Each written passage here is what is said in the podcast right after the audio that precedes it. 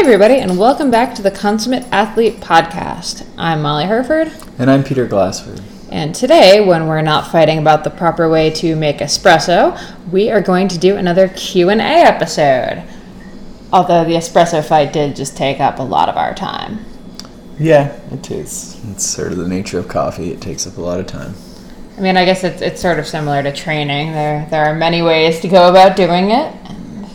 I don't know if that's true for espresso. I rest my case.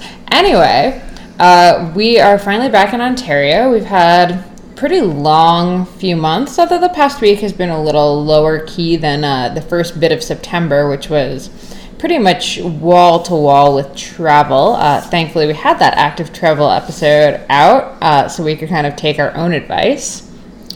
Yeah, we just got back. We were doing in Boston for uh, uh, our, one of our three-part talks, which went well. Yeah, that was over at the Ride Studio head or Ride Studio Cafe's Ride headquarters, which is their new place over in Sherburne, which is a really cool uh, little shop. Yeah, they're doing lots of group rides, and they have coffee set up. and- French presses for days. Yeah, so people can sort of they're really focusing on building the community side of it, and uh, they do seven bikes is sort of their main brand there. So lots of custom stuff and really It's a type of bike, not a number of bikes. yes, yeah. So yeah, so a really cool shot, really nice people. Um, I think everyone was pretty receptive to our, our three part idea with the saddle sore book, and then uh, Molly's fuel your ride and then also a bit of training stuff sort of you know common missteps that athletes make and you know how we fit all this training into busy lifestyles as quote unquote normal people so yeah some really good talking points really good questions some good challenges there i always like when things get a little tense for a little bit and then we, sort of, we come out of it so He likes that. I'm like huddled in the corner, like rocking back and forth. Just, I don't want to fight.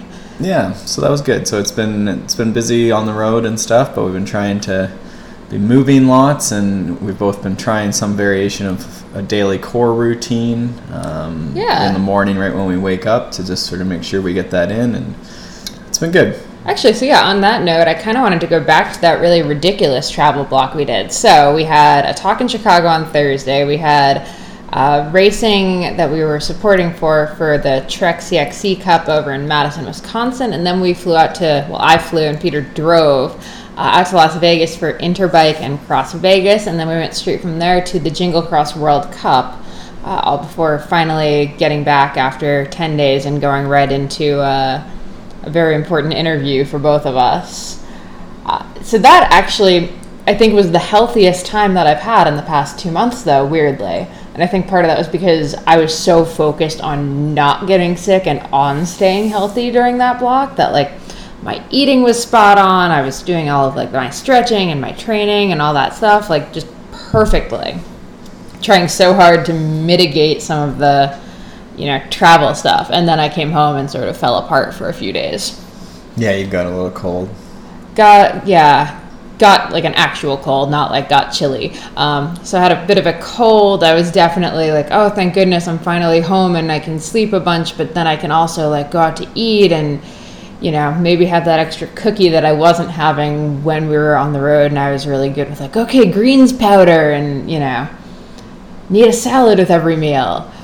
Yeah you were doing you had your you had posted about Interbike the big bike show and making sure you have a vegetable every meal so you had to make sure you were doing that. Yeah you yeah when, when you post about it on your blog you sort of have to do it in real life which actually worked out really slick was just making sure every meal that i had that week had a vegetable in it or with it which is a pretty simple thing really. Like it's asking for a side of steamed vegetables at you know at the easiest.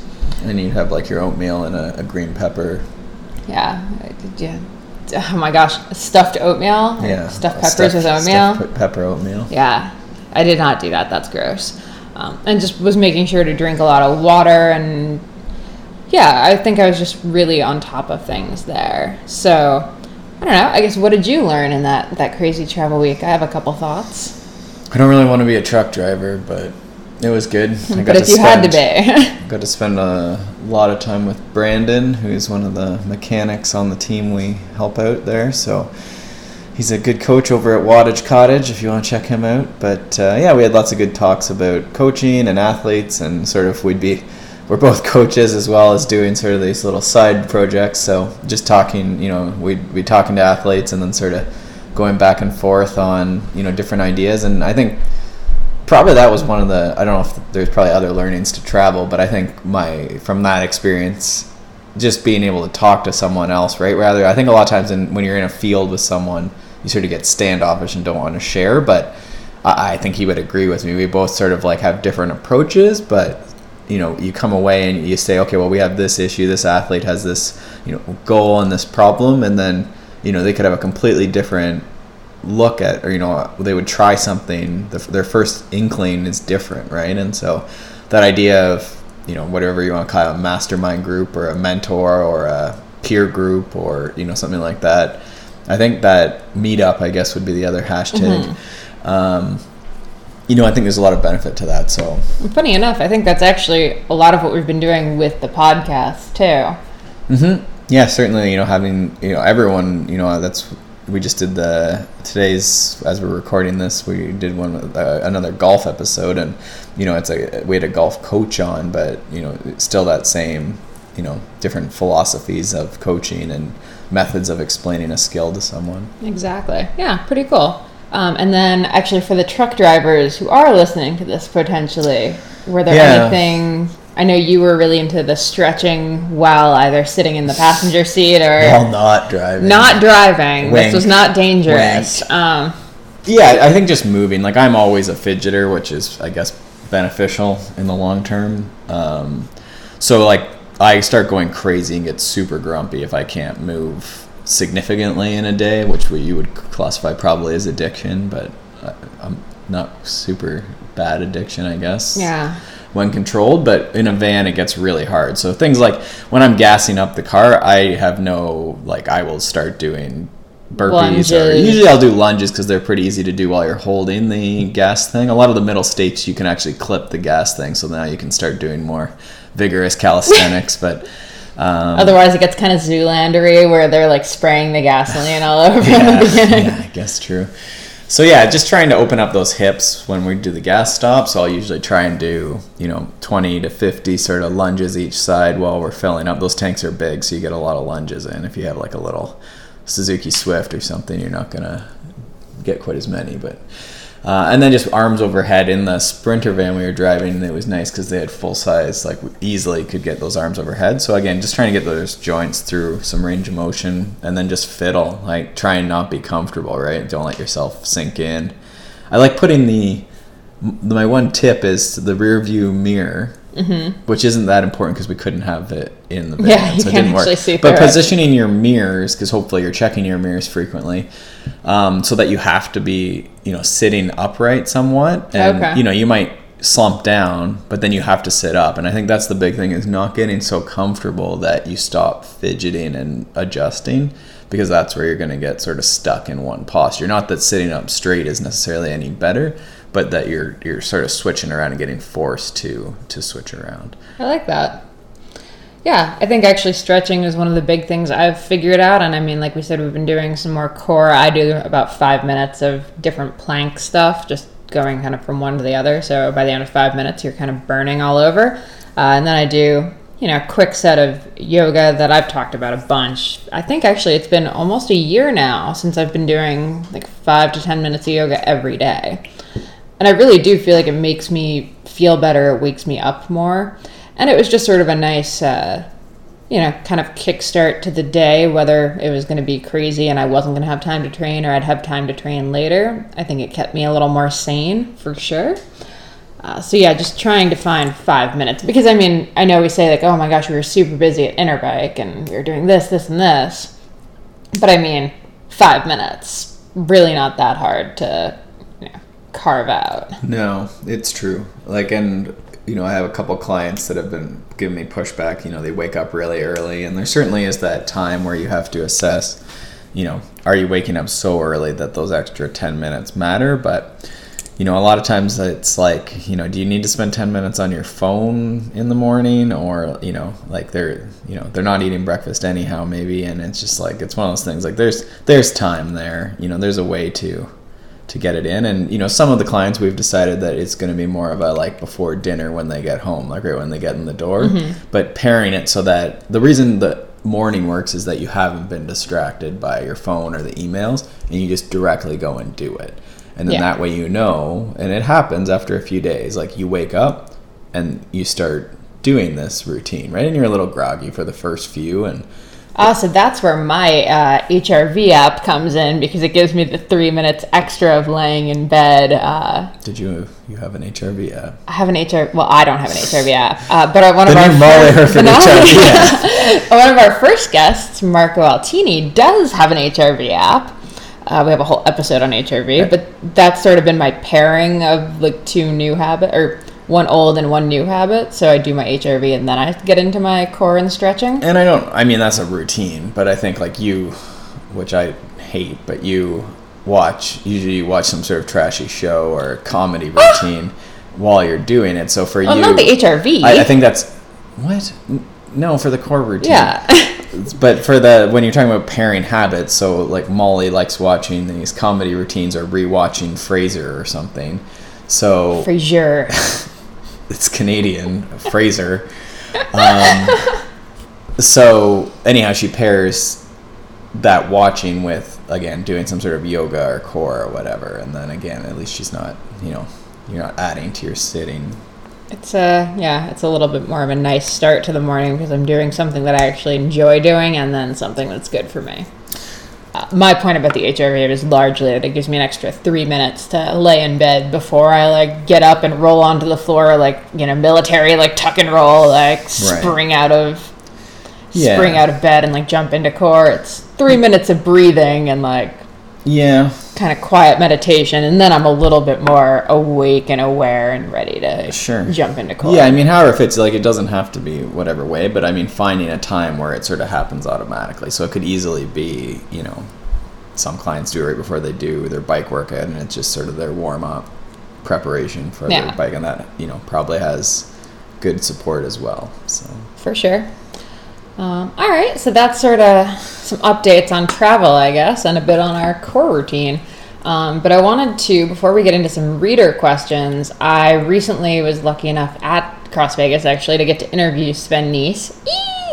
Um, and I did a quick article on him for Bicycling Magazine. now, hold then- up, this is the consummate athlete, so not everyone. Oh, uh, that's true. Oh my gosh, like, I'm so used to Sven Sven Nys Nys. is a household name. Everyone immediately squeals after his name uh, in most of our circles. But so Sven Nys is multiple time cyclocross world champion, hundreds of UCI wins, arguably the most famous cyclocross cyclocrosser in the world. Um, Belgian. He retired this year, but he's still working with the Telenet Fidea team uh, as sort of their team director. So he was actually in the pit for a bunch of younger racers.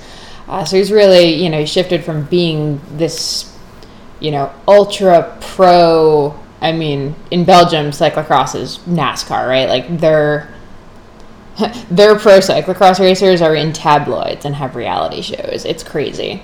Uh, so to see him transition into, you know, this team director, coach, kind of mentor for younger racers has been really cool to watch and talk to him about. So I did a quick interview for Bicycling Magazine, and then I actually got a short podcast with him on some of his best tips for getting into cross and crushing it in cyclocross.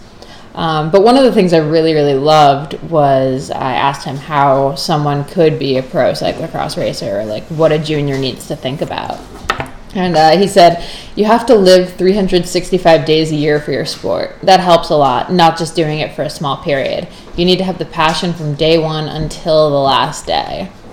Um, and I just really loved that kind of reminder about having a passion for sport and, you know, just being so in love with what you're doing that you wake up psyched to do it every day. And Peter actually had written a newsletter on that uh, a few weeks ago now, uh, sort of to that point. Which one are you talking about? The one where you talked about uh, having, you know, a deep love of your sport and being passionate about it and needing to kind of keep that feeling in order to stay in it. hmm Yeah, and that's you know, I, I think I referenced that a lot, but the uh, what we might call like internal motivation or Yeah. you know not being motivated by the money or the prize, which I think is hard, especially for the younger Or the result, even like if we're gonna back off prize money.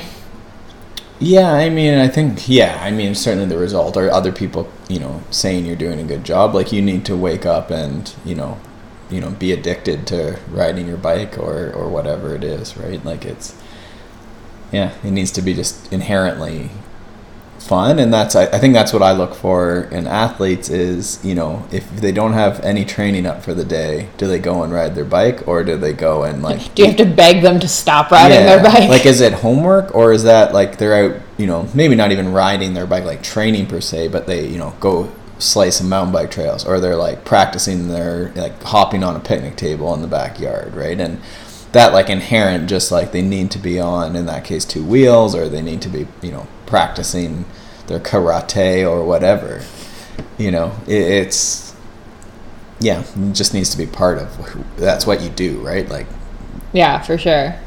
Uh, on that default. on that karate note, let's let's get into reader questions before you butcher more pronunciations or embarrass us further.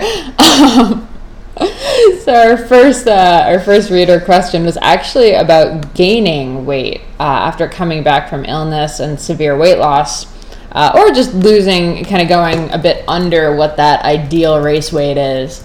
Uh, so I guess the first question kind of goes to that ideal race weight. How do you know when you're at that like under ideal race weight? The ideal race weight I've caught you slightly unaware here. I mean, I think it's when performance starts suffering. And we're talking specifically to cycling, though. No, I think we could be talking running, triathlon, all that kind of stuff. Like most endurance sports have that. And I mean, honestly, even sort of weightlifting and like weight class type sports as well. Yeah, you're gonna have norms, and I mean, you can look those up. Most of the time, there's usually like some sort of training manual for a sport that's going to show you. I mean, you can also look at the ranges in a, a sport. I think you always have to be careful, assuming that like you can't succeed, and usually there are people who are outliers. So I think we always have to be careful. Like there are taller people or shorter people who succeed. Sure. um, and they just have a different technique or a different strategy, right? Yeah. And, but there's definitely there's going to be norms, right? So I Well- think the key thing to ask before we get too crazy about weight, and this is you know the Dean Golich podcast was you know we talked about power to weight, which is one of the big things that people get maybe too excited about, and Dean that's what was Dean's thought was that he doesn't even really care that much because if people are to our point about embracing the sport, if they're embracing the sport and riding a lot, you know, training, then those things should take care of themselves. And Yeah. so that's the important thing is A, are you succeeding? Are you, you know, progressing at the pace we would expect? Um, and two, you know, if not, are you like why?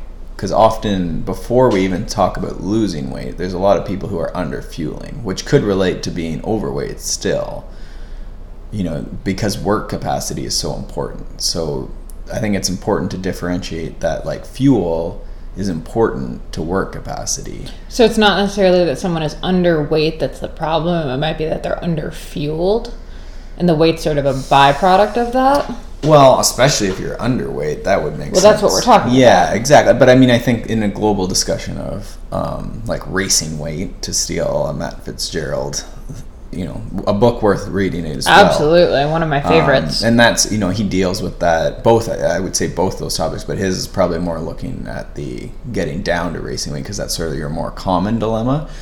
But usually, what you'll see with someone who's underweight is that there is some sort of either you know there could be an overtraining, so maybe training too much relative to the amount that you're willing to eat or able to eat, or that your body will absorb. So there's something there that's not quite adding up. And so you just, you know, it's just the next thing you need to challenge because your work capacity is going to be affected. Now, if you're trying to gain weight, like you're fine, you're, you know, functioning, you feel good, but you're trying to gain weight because you want to be a power lifter, which we have an upcoming podcast on that, so we can maybe talk a little bit to them. You know, you're trying to gain mass for, you know, whatever. Like I've been in that boat trying to put on 10 pounds for mountain biking just to increase the amount of power that I could put out, seated power and stuff. So you know, there's certainly ways to go about that with strength training and with you know paying attention to just eating a bit more.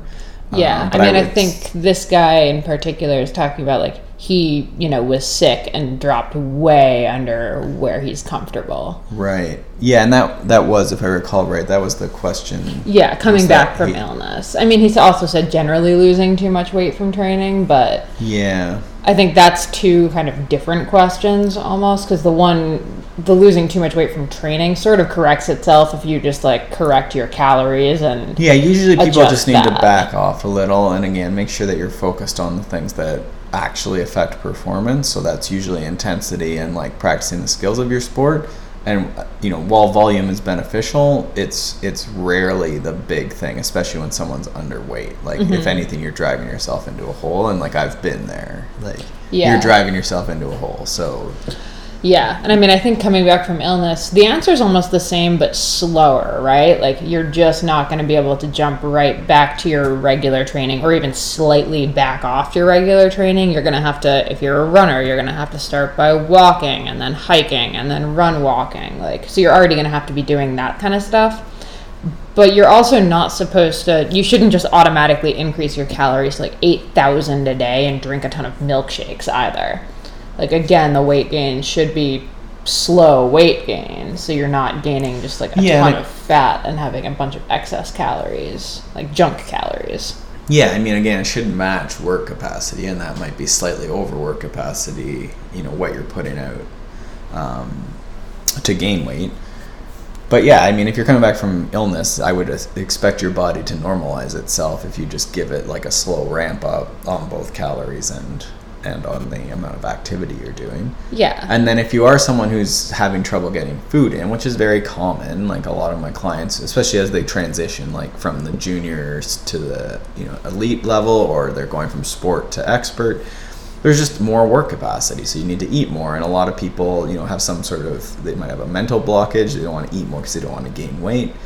Um, you know, and they might just not be able to stomach like the amount of food. Like it, it sounds like oh, you know, you get to eat so much food, but it's it's a job at a certain point, you know. And for sure that's maybe a cliche thing to say, but it's a lot of food, and so you need to be on top of like figuring out how you're going to have that much food in the house, and it's not all going to be crappy food. So learning to you know do tons of portions. I always say pretend your family's twice the size, and just you're going to have leftovers all the time. So then you have like you know your chicken and salad and sweet potatoes and stuff all from last night, and you can have that for second breakfast or lunch or snack in the afternoon or pre-dinner or post-dinner or additive to dinner.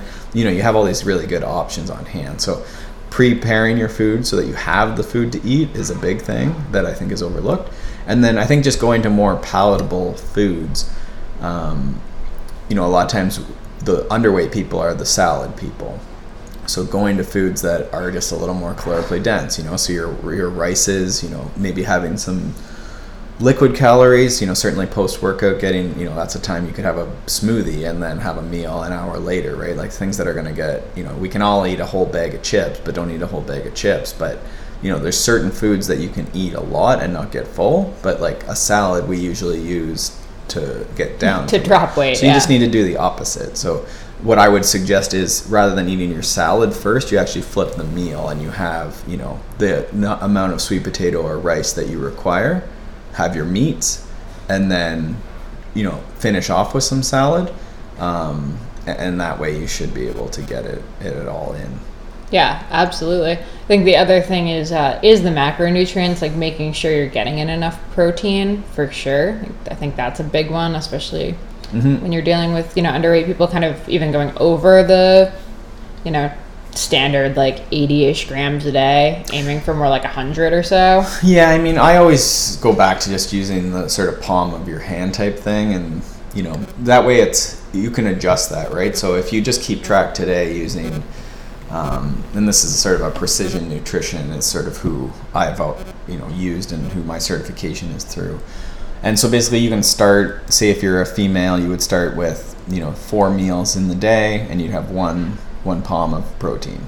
And if you're still feeling not as good and you're not, you know, at the weight you want, then you would ha- increase that to maybe two palms of protein, right? So you're going to double it. Say it's a big increase, but you know you might do that or add a meat, another meal, and then that way we have this rough admittedly rough, but you could really debate any calorie counting you're doing is pretty rough. Yeah, as well. for sure. So yeah, you know, you have your couple eggs, and you can keep track of that pretty easily. And yeah, I think the protein's a, a nice one to, to do that way. But yeah, I mean, you can do the same thing with cups of, you know, cupped handfuls of carbohydrate. You can do the same thing with cupped handfuls of, of vegetable too. Yeah, and I think the last thing I would say on this is if you're just trying to increase your caloric load while keeping it like pretty healthy, um, I would actually be upping my fat intake versus my you know carbs necessarily, especially if you're not someone who likes eating large volumes of things. Because like Yeah. a tablespoon of coconut oil is pretty easy to. It is. I mean, it's, it's tough. It would. There'd be some people that would maybe help, um, but some people too are gonna. Because I mean, you can go. There's some strategies where you'd have like a spoonful of olive oil between meals, and it really like satiates and sort of. It's sort of disgusting, so it sort of makes you not want to eat, right? So Yeah, yes, it's more calorically dense, but it also should theoretically fill you up and then make you not want to eat subsequently. So, whereas again, if you had, you know, even a bowl of rice, again, it, this is or ex- probably putting the coconut oil on the rice versus. yeah, you could. I mean, again, you get into sort of intricacies there, but the example would be if you have a snack of, you know, another bowl of rice. We're trying to get more calories in. So you, you know, at 10 a.m. you have another, you know, bowl of rice with some coconut milk even, or almond milk, or mm-hmm. you know, almond milk and berries. So it's pretty easy to eat that.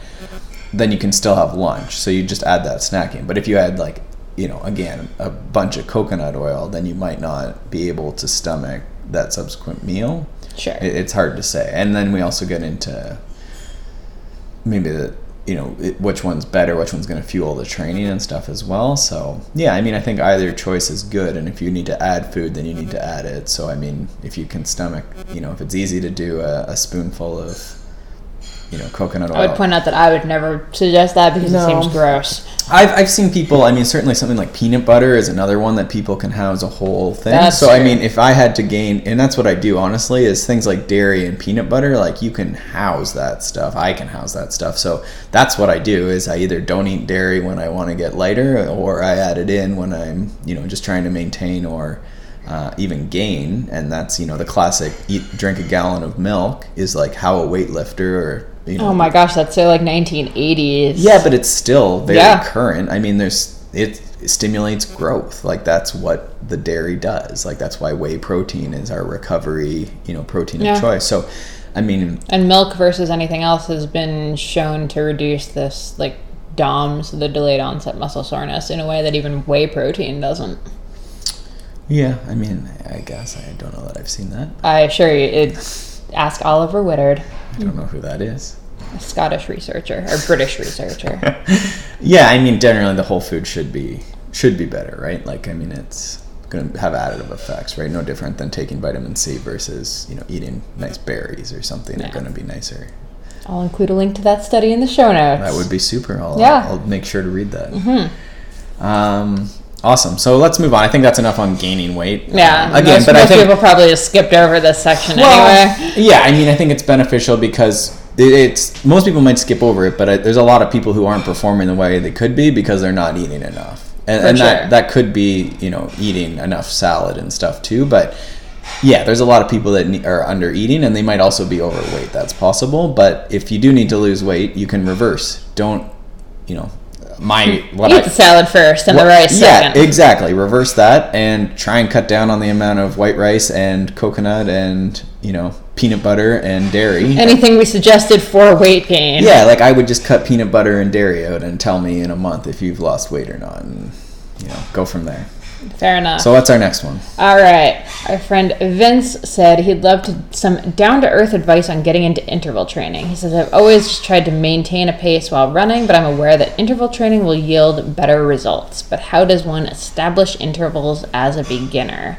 So that's actually an awesome question because I think a lot of people who aren't working with a training plan will pretty much, I mean, I do it, just go out and run and not really see much progression. Yeah, and intervals take some motivation to do, right? Like you Yeah. need to have a purpose to do that, and so I think that's the biggest thing is like what is Vince trying to do, um, because that's going to motivate those intervals. I think.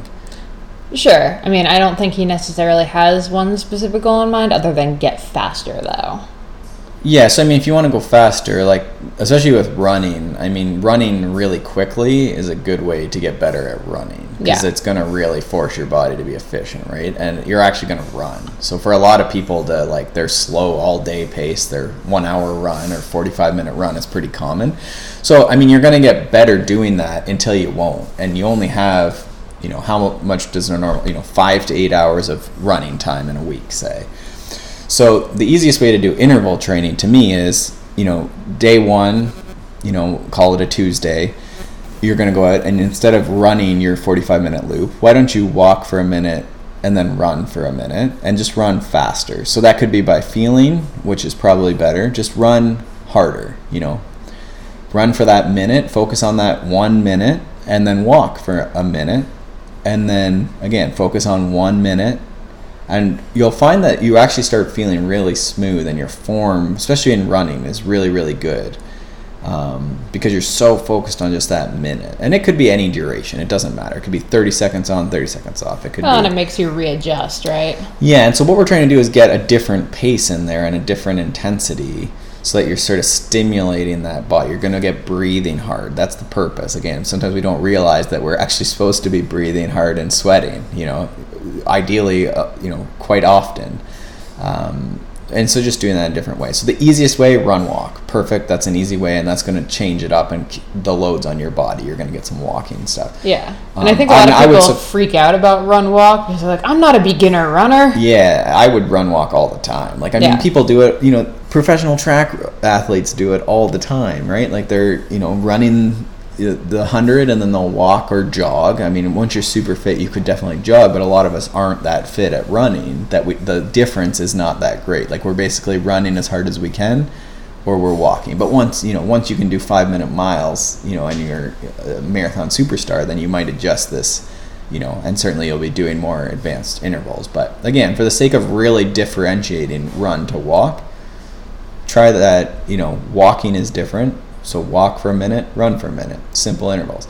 The other thing I would say to add is, uh, you know, uh, the traditional fartlek or just like a hilly run. So go off road, which a lot of people haven't even explored yet, and run or hike really hard up the climbs and then sort of carefully get your way down the descents and learn that descending quick sort of agility ladder method to get down your technical descents and then you know just do your regular, regular jog pace on the flats and the terrain is going to make you that's the idea of the fartlek or the speed play is it's sort of random but you're going to get the hill is going to make it harder.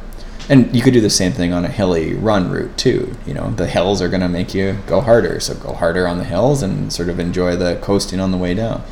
Um, and that could be for any sport again Yeah, I think the the fartlek is probably my favorite because it means I can still listen to whatever podcast I'm listening to or whatever music I'm listening to and not really focus on like timing anything. Mhm. But I'm still sort of sneaking in the, the sprint work and the, the speed.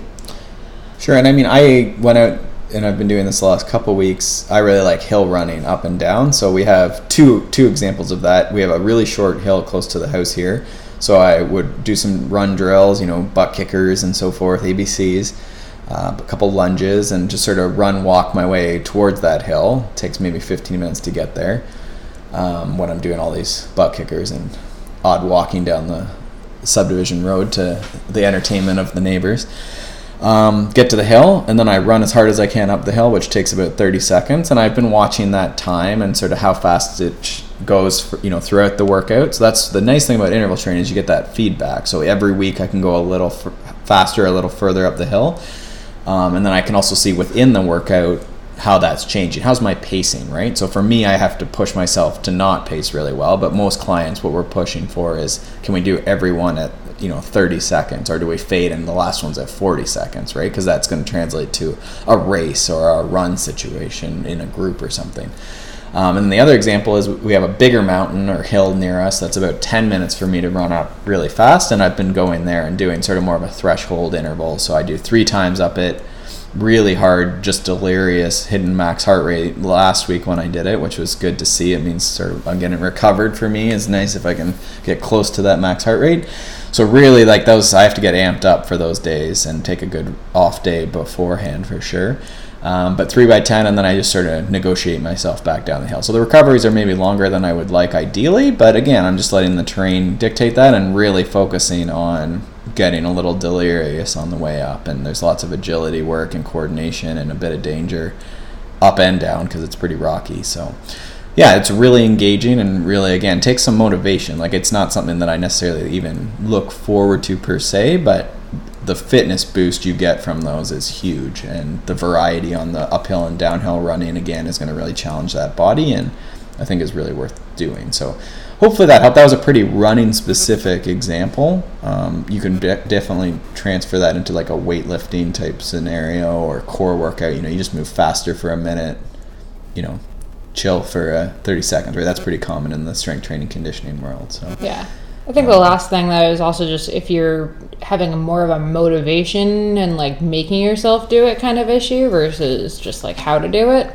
Uh, finding any kind of group that's doing like a track workout or a hill workout. There's you know there's a bunch of different adult running groups or riding groups or whatever yeah. sport you're doing. You could check out our episode with Kyle Borsma yeah. as well. They're the really successful track running program that might get you amped to go and check your local uh, track club um, mm-hmm. or just running group club, you know, they're going to do some sort of hill workout. They're going to do some sort of sprint workout for sure. Yeah, there's as a well reason, as the long runs. Yeah, there's a reason masters swimmers do masters swim class. Sure. Know, show up at the pool at 4 a.m. and it's because the camaraderie and stuff of, you know, being in the pool with a bunch of people versus by yourself forces them to actually go faster. For sure. So. And I mean, yeah, even just finding another person to run with is going to give you some sort of interval training. Yeah, right? so. exactly. When they're when they're feeling good, you're probably not. Mm-hmm. Yeah. Cool. All right. Next question is from Brandon, and he was asking about strength training in the off season, just sort of like the why, how, and when, and says it's still a mystery for a lot of athletes. Yep, and I'll, I'll try and be quick on this one. I don't know if that's possible, but my my feeling is that most people are not elites. Um, so we have to find other ways to train, and often this will open up a whole other window of time because we can do it while the kids are in the house, or you know, again, we can fit it into the morning just before we go to work instead of going on Twitter. Um, you know, or while we're watching TV in the evening. So the core training offers another way to increase work capacity. Again, that's a word I use a lot. We're just trying to get to have a lot of work capacity. It might not be all specific work capacity, but we're able to produce a lot of energy um, during the day. So look at weight training as another way to increase your work capacity. It also offers you, again, as a normal person, maybe an aging person. I don't know if you're aging or not, but you might be. I feel like you might have just insulted somebody pretty badly there. the person who's not aging? I know I'm aging. I'm not. Um, 23 for life so anyhow, what it's going to do is it's going to help armor your body, right? We, we all need some sort of bone density going into old age, muscle mass as we go into old age. So again, we're not all on that performance. We have this longevity concern, we have this health concern, and so we want to have some of this stuff sort of shored up as well as looking at our, our sports specific stuff. So you need to be thinking about that bone mass uh, or bone density rather, and then that muscle mass um, as you age. And it doesn't have to mean you're like, you know, I'm not saying get super muscle bound, but I'm saying you need to have some sort of muscle. You can't be like basically walking around with femurs all over the place. You don't like, want to look like Chris Froome. Yeah, you need quads and you need, you know, a bit of upper body strength. You need shoulders that function. So to that point, we also need to be able to f- have joints that function throughout old age. So again, none of us, certainly no cyclists that I've met, have perfectly functioning shoulders. So again, working on that stuff because you're gonna want to put stuff up on a shelf when you get you know to be into your later ages here. And we that wasn't like it. putting something on a shelf in like a metaphorical sense. You meant that like literally being able to put a book like up on a shelf. Yeah, exactly, exactly. So like lifting stuff up and you know preserving those acti- activities of daily living, right? Like the example they always give is like, can you wipe your own butt when you're 70? And that sounds maybe graphic, but that ability to reach behind you, you know, maybe touch your hands behind your back, the classic, you know, sort of test. Can you touch your hands behind your back? Can you touch your butt?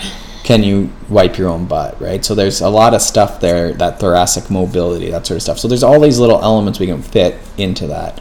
Um, and then lastly, again, related to regular people having lots going on, I don't know how many of my clients have injured themselves, you know, not necessarily picking their babies up, but their babies, you know, especially it seems like younger uh, male babies like to go and like jump at dad when he gets in from his big century ride, and then all of a sudden we have a thrown out back or something, right? So just again activities of daily living but like armoring ourselves so that we don't hurt ourselves during the day. And that could be you know any variety of things. Maybe a slip and fall we could have avoided because we have decent balance on one leg or you know just been a little stronger. You know I, the example i always use is can you put your arm over your head? Because someday you're going to fall and your arm's going to get forced over your head and that'll either tear rotator cuff or maybe it won't. Um, so yeah so i think it's even before and i haven't even mentioned performance adaptations for cycling or for your sport. Um, but there's a lot of reasons to strength train year round because of that.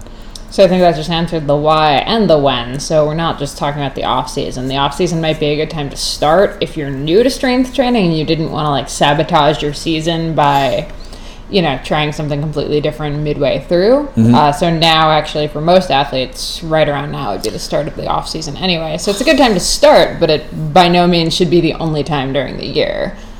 Like you shouldn't no. be starting from zero every year.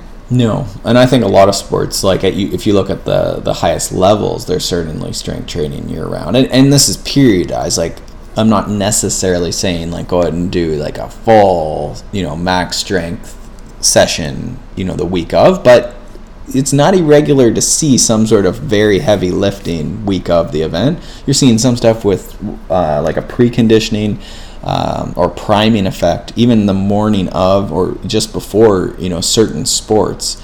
Um, so again, we, we're all familiar with doing some openers, you know, the night before, the morning of, you know, before a cycling race. Again, some hard efforts to get sort of the heart rate up and stuff so looking at some of these studies have looked at doing a heavy set of squats or jumps even before we go and do again a cycling effort or a you know more specific to like a high jump effort or something like this um, and that actually being beneficial. And that makes sense. Again if you think about this same thing we would do on the bike we'd maybe do a sprint or even a low rpm sort of you know seated sprint to just get muscles activated. You know the strength training or jump training could also have some sort of priming effect. So I, I don't see any downside to having muscles functioning well. Um, For sure. Year round. And so thinking about it, and you don't want it to be so irregular that you're sore, but maintaining strength once you have it. You know, it could be one set of five on your squat on a Tuesday, and you're racing on the Saturday, Sunday in the competition phase, and you're going to maintain that, and it'll be,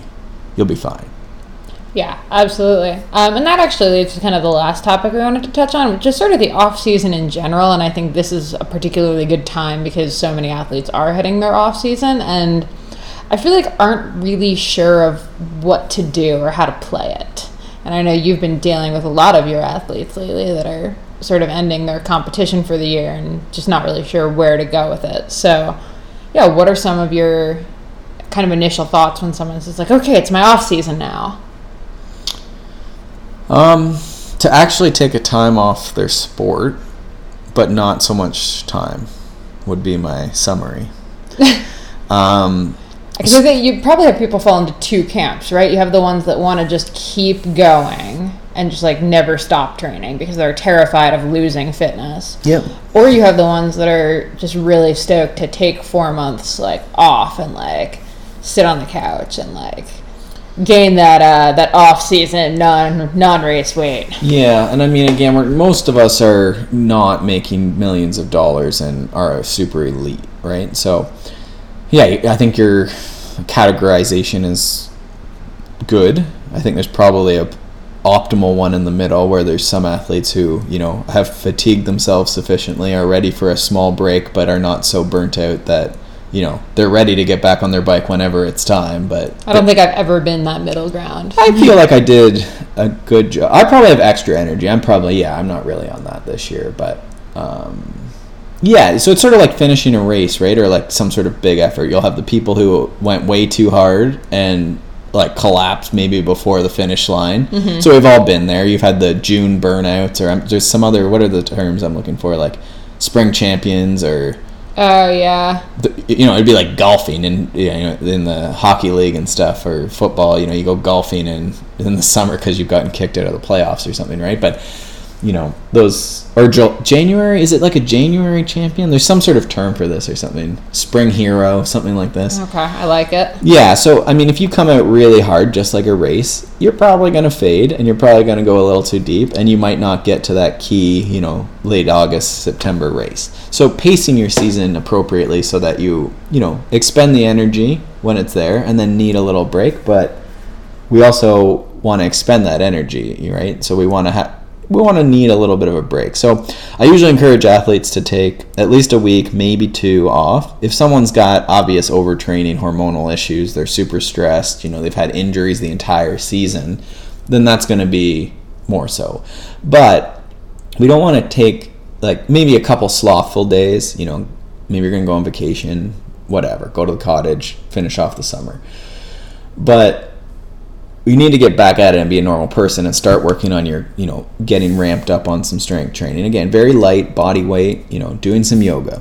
If you have a foot injury or a hand injury or shoulder injury that you've been nursing, we need to start back at that. That's going to mean going to physio probably. It's going to mean doing exercise every day. So starting back so that when we uh, and what this is what I would call the preparation phase, taking care of all those little excuses so that when we get to the base phase, whenever that starts, um, you know, and I would say base is a general term that people are familiar with that, but not everyone would necessarily go into like high endurance volume. But when we get back to quote unquote real training, specific training, maybe you're, you're you don't have those excuses. So my the the off season question would be take a week maybe but then get back at this preparation phase, which could be six, eight weeks. Again, clients always get like, oh no, I needed time off. Well, use variety, like cross train, mm-hmm. strength train, you know, go walk with your family or go on group rides or, you know, have fun on your mountain bike. This all counts, but it doesn't have to be super structured. But like, we need to get back working on skills, t- shoring up any of those excuses slash injuries, um, while still building motivation back up by, yeah. by not being super structured or whatever is taxing to the athlete's motivation. Yeah. No, I really like that one. We've talked about considering limiters. So I know for me right now, I'm working with a naturopath and we're, you know, dealing with some hormonal stuff and, you know, figuring out some of my digestive issues and like my gut health. And we're trying really hard to get that all like 100% sorted out before like I fully get into base for Ironman training because we're doing Ironman BC next summer. So just trying to make sure kind of all systems are green lit and like good to go for when all of a sudden the volume starts ramping up. Yeah, and I mean it's not that you have necessarily anything. And these are like really wrong. minor issues, but but again, again, we're, we're all looking for performance, right? So I mean, checking in. It might not have to be you know super crazy on tests, but I mean, reminding everyone that like you know at least one blood test a year would be great. I don't know how many people come back with some sort of low iron, you know, iron anemia, low ferritin type thing, red blood cells. Yeah. Um, so getting all that checked, you know, sometimes we have infections we didn't, you know, realize, you know, something's really off. The thyroid hormone's a common one for a lot of the older female ladies I work with. Yeah, I was gonna um, say I'll um, also campaign for this is the the good time of year for women to head to their gynecologist for their annual exams if they haven't mm-hmm, already. Mm-hmm. Sort of a good timing for that, and having a discussion with your doctor or gynecologist about just what's up with you and anything that can be improved. Yeah, so I think that's. I mean, we're working on performance, but there's all those elements, right? It's like a wheel, yeah. all, and there's many spokes on the wheel. So you've probably been spending a lot of time on the the training, the you know physical training element, but then we have our strength training and our you know overall health, maybe our you know sexual health. Um, you can't say that on here. Um, but social health, you know, there's all these things that contribute to that overall wellness slash performance mm-hmm. because all that stuff, like if you know you're not putting time into those elements, those social elements, you know, there's an element of deprivation there, and yeah, you know, we need to be healthy, well people to then base on that. So that's what the off season, if we're going to call it that. But again, I'm going to call it the preparation phase more so than the off season. Yeah. So, so we're going to take Joe Friel uses the term transition. That's our one to two weeks where we sort of abstain from that bicycle and rebuild and be a little slothful. Um, and again, most people shouldn't need more than one week, maybe two. And then again, we phase in. We don't go back to full gas, you know, maximal volume, whatever that is for you. But but we phase back in and start working on those cross training activities, strength training activities, getting our tests, getting nutrition sort of balanced, nice whole foods, all this stuff, right? There's a lot of work to be done in a lot of areas. We can all, you know, we all have our spokes that are, are broken. Yeah. I think my one last sort of, I guess, spoke, if we're, if we're going to go with that analogy, uh, would be nutrition and diet. Because I think during the season, it's really easy to sort of convince yourself that there's like extra cookies or ride nutrition. And, Mm-hmm. you know, that's not necessarily wrong, but the off season is sort of an awesome opportunity to, you know, really focusing on cleaning that up and, you know, not necessarily getting down to your race weight per se, but like, getting to a place where you're really comfortable with you know what you weigh right now and how you're eating right now and kind of developing those good habits and if you have a little more time maybe spend a little more time in the kitchen working on some you know cool new recipes or salads or whatever and you know carry that into the rest of the season Yep, I think that makes sense. Cool. All right, I think we're gonna wrap up there. Um, if anyone has any other questions, we have a page over at theconsummateathlete.com where you can submit them. We're gonna be doing this about once a month, and we'd love to hear your questions. Anything else to add? Uh, can people check out your upcoming Saddle Sore book Oh, release? Yeah, that's actually going to be coming up. We'll talk about that more probably next week's episode. I'm hoping I'll have an official release date, but there is a new edition of Saddle Sore with, you know, all of the stuff that I've talked about before as far as uh, nether regions and the bike, but new chapters on pregnancy, post pregnancy, menopause, and even a chapter for male cyclists and some of the issues that they face with regards to the undercarriage and the bike. So stay tuned for more on that, but I am really, really excited about it. Lots of cool new stuff in there. Uh, anyway, thank you so much for tuning in and catch you next time.